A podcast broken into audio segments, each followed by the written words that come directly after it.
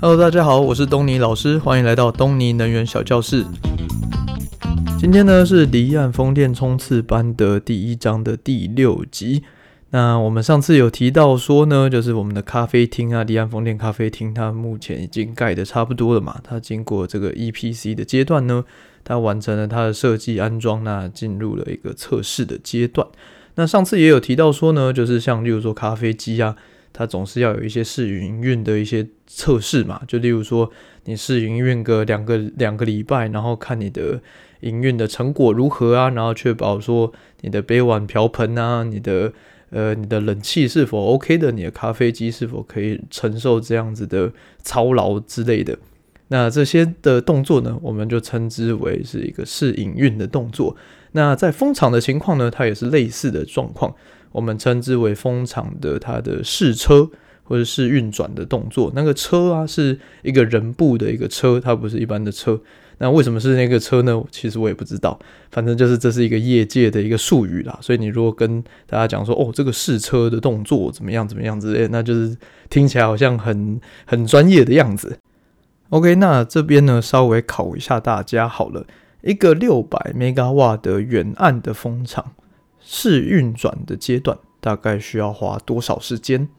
让大家稍微猜一下好了。那选项 A 是五天。选项 B 是五个礼拜，那选项 C 是五个月。好，让大家思考三秒钟。好，三二一，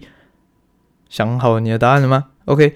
那不知道你是选 A 还是 B 还是 C，但是我可以告诉你的呢，是这个题目其实非常的坏，非常的 tricky，它其实是没有非常定义清楚的一个问题。那怎么说呢？因为其实变海呃离岸风场它的。它的测试啊，它其实是非常复杂，它有非常多的呃部件在里面。例如说，它是变电站的一个测试呢，还是它是一支风机的测试呢，还是它是整个风场的测试呢？我其实刚刚是没有清楚的定义的。那如果我们来讲，它是一个整整体风场的测试，大概要花多少的时间？好了，那我们来思考一下，就是一个六百兆瓦的远岸的风场啊，它大概是需要一百只风机的组成。加上呃，大概是一个呃海上变电站，一个陆上变电站，然后两条海缆，然后再加一些陆缆这样子。那上述的这些设备呢，它其实它的安装、它的测试、它的程序，其实都会有它所谓的先后顺序的。那有些呢是你可以同步一起安装、同步一起测试，那有些呢则是需要 A 做完之后，B 才可以开始启动。那这个就是在呃 project management，也就是专案管理里面呢，它的程序的部分，它有些是同步，有些是因果关系的。那举例说明，例如说，你一定要先有海呃水下基础风机的水下基础，你上面才能盖风机嘛。所以你不可能一定上呃，你不可能说像上面先盖的风机，然后再盖水下基础。那这个就是所谓的因果的程序。那这个程序呢，其实非常非常的复杂，所以在专案里面呢，都会有一个所谓的 planner，就是他会负责呢做这个程序的时程的一个最佳化。那这个 planner 呢，它就非常呃，它其实可以像我们，就是它其实是有一定的程序、一定的优先顺序啦。那所以其实可以考虑到说，哦，我们上前几集有提到的一个闲聊的部分是说，如果我们用 AI 的话，看是否可以取代一些人力的部分。那 Planner 呢？它其实它是有一个呃定性的逻辑在里面的，所以它其实是可以透过 AI 或者是透过一些软体来协助来进行一个比较简单的一个快速的时程的排序的优化。那但是呢，其实 Planner 也是非常非常复杂的一个工作哦，它是它的复杂性，还有它非常吃的，它非常吃经验。那举例说明好了，就是你的路上变电站要做测试，那它有可能。两天可以完成，它也可能七天可以完成，它也可能一个月可以完成。那这时候你要怎么办？这时候你在你的你在拉你的甘特图，你在拉你的时程表的时候呢，你要到底是要抓两天还是五天还是一个月？那你当然可以说哦，一个月的几率低，那我们不然就取得平均值好了。那或是呢，你可能就说哦，那我们可能需要采取 A A B C 都有可能的三种 scenario，三种可能的情境，然后再往下推广。那如果每个东西都有它的三种不同的情形乘下去的话，它就是一个倍数的成长，你就会有非常非常非常可能几几万个不一样的可能性存在。那这样子的对于你的时程控管就会非常的困难。所以这时候就会需要一些人为的一些技术的一些经验在里面，然后做一些呃分析啦。那目前呢，它还是没有办法被 AI 所取代，但是它有不一样的软体在里面协助着大家去做这些程序的最佳化，这样子。OK，那那回到刚刚的问题好了，就是到底需要花多少的时间来进行一整个风场的程的试运转的程序呢？那其实最简单的思考一下，就是假设我们只算风机好了，一只风机安装可能就是要大概。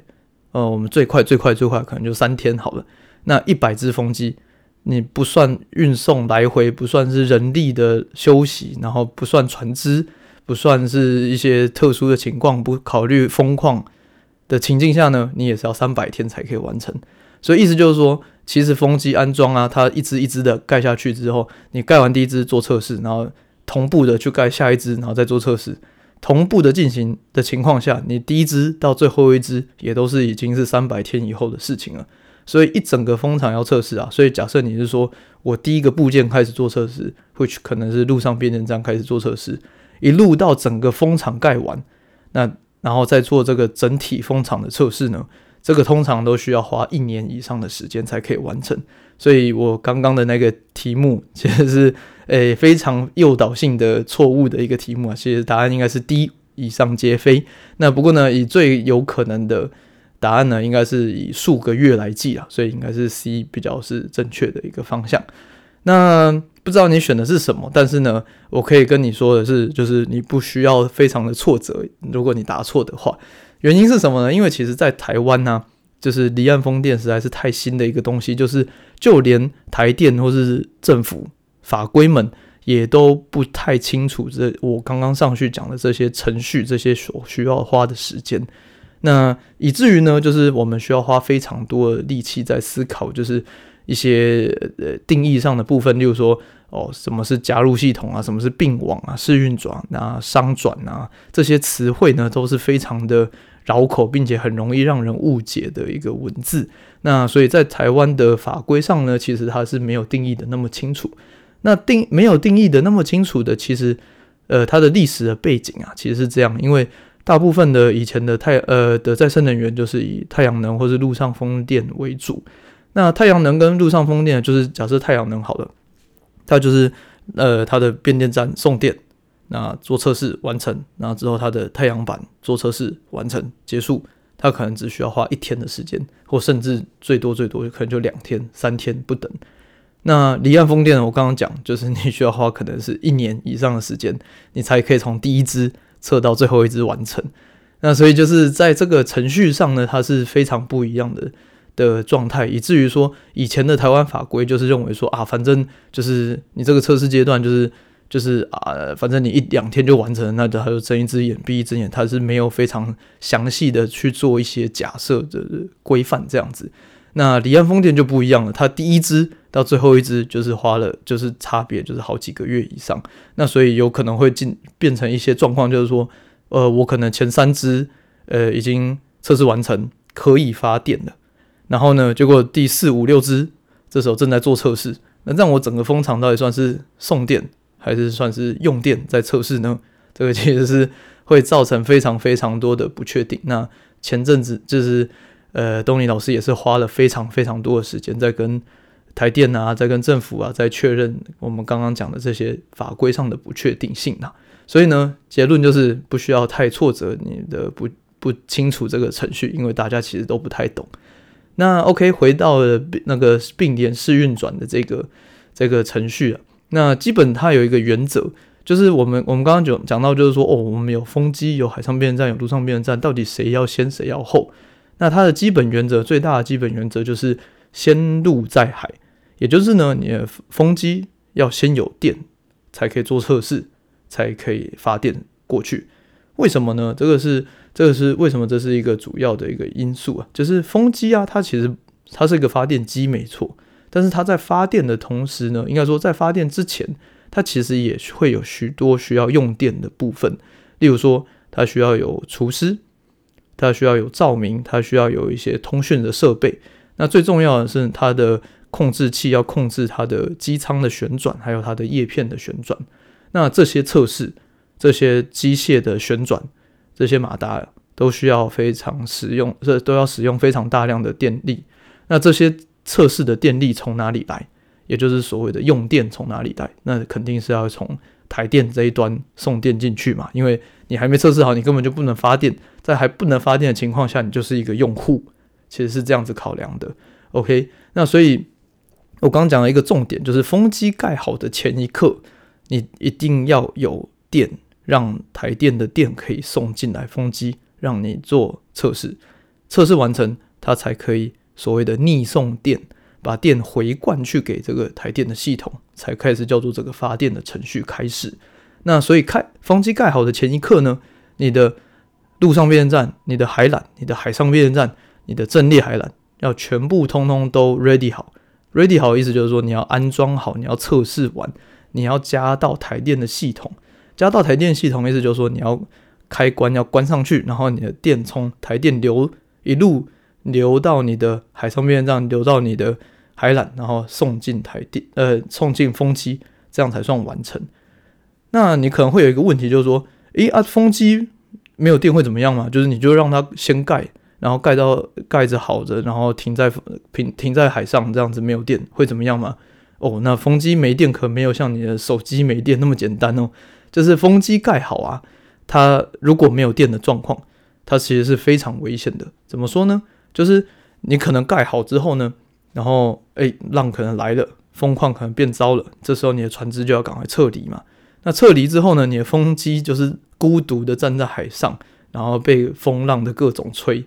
那风吹的时候呢，就是假如你是运气非常差的情况，这时候来一个台风或者是一个强烈的阵风，好了，那你的风，你的风，因为风机它其实是靠它的控制系统来旋转它的机舱，还有旋转它的叶片。这时候它才可以避开这些强阵的强呃强烈的阵风，这样子它的支架、它的硬体的设施、它 structure 才不会，它的结构上才不会受到太多的呃应力的破坏。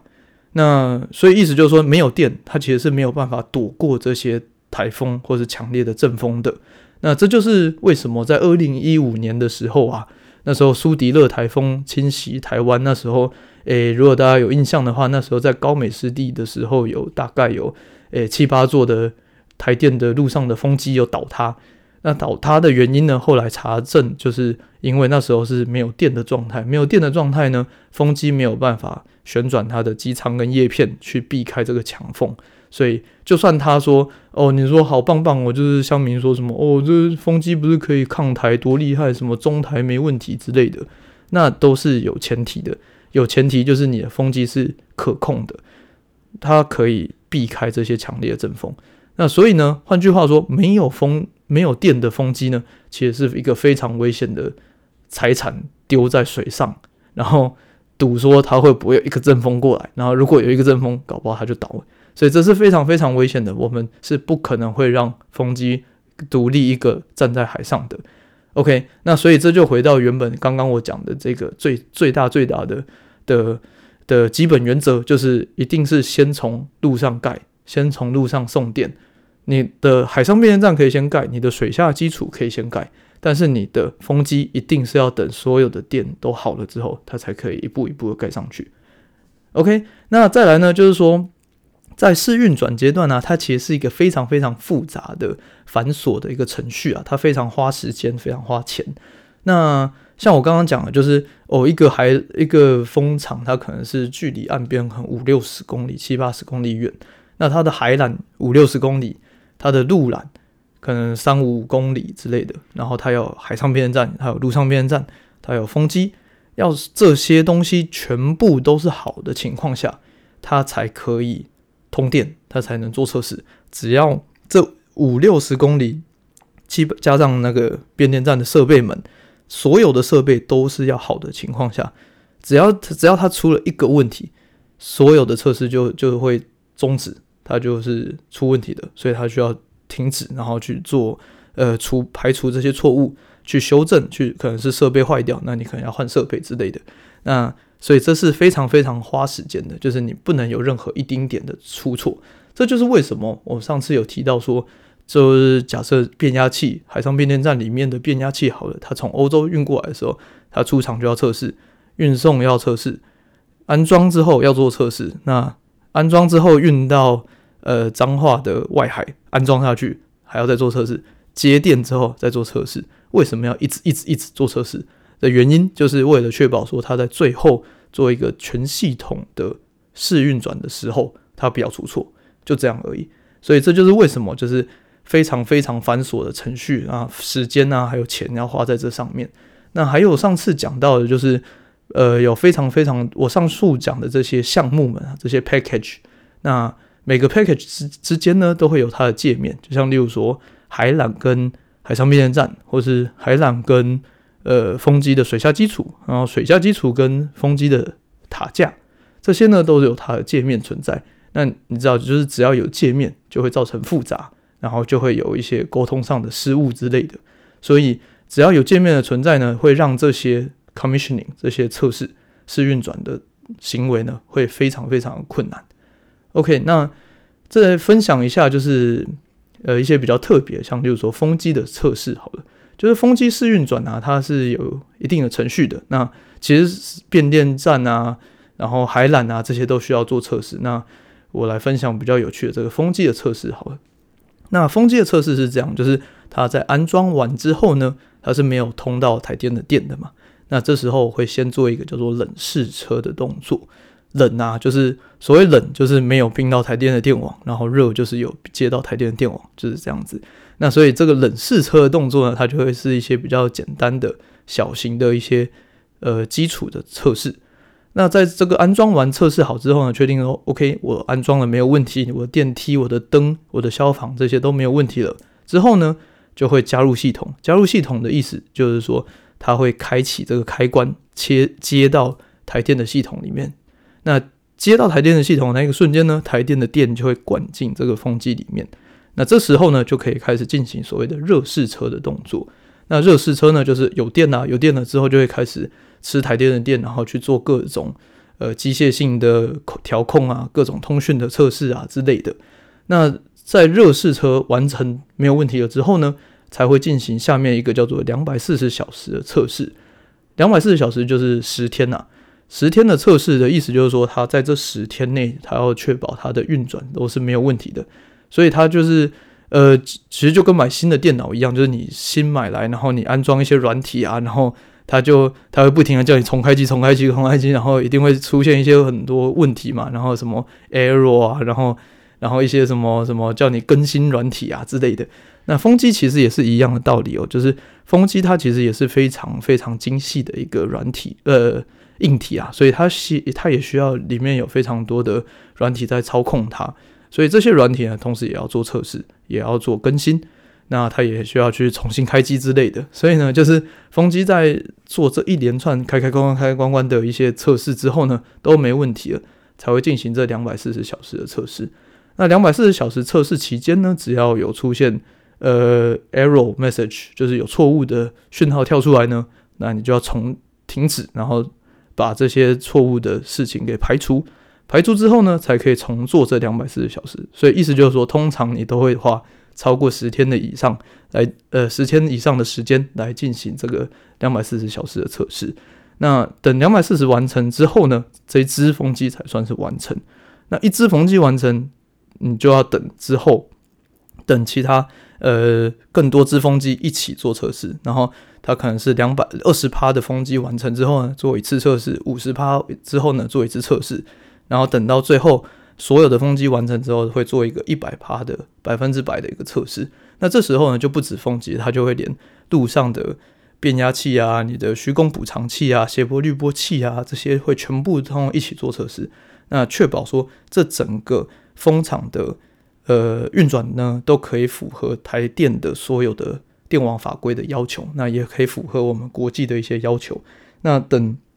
完成这一一连串所有的。整体风场测试之后呢，我们才可以去正式的把这个风场交接给我们的营运团队，让营运团队去做后续的一连串的呃发电以及未来的一些呃营运，也就是要检修啊，定期检修啊，然后或是排除一些问题之类的。那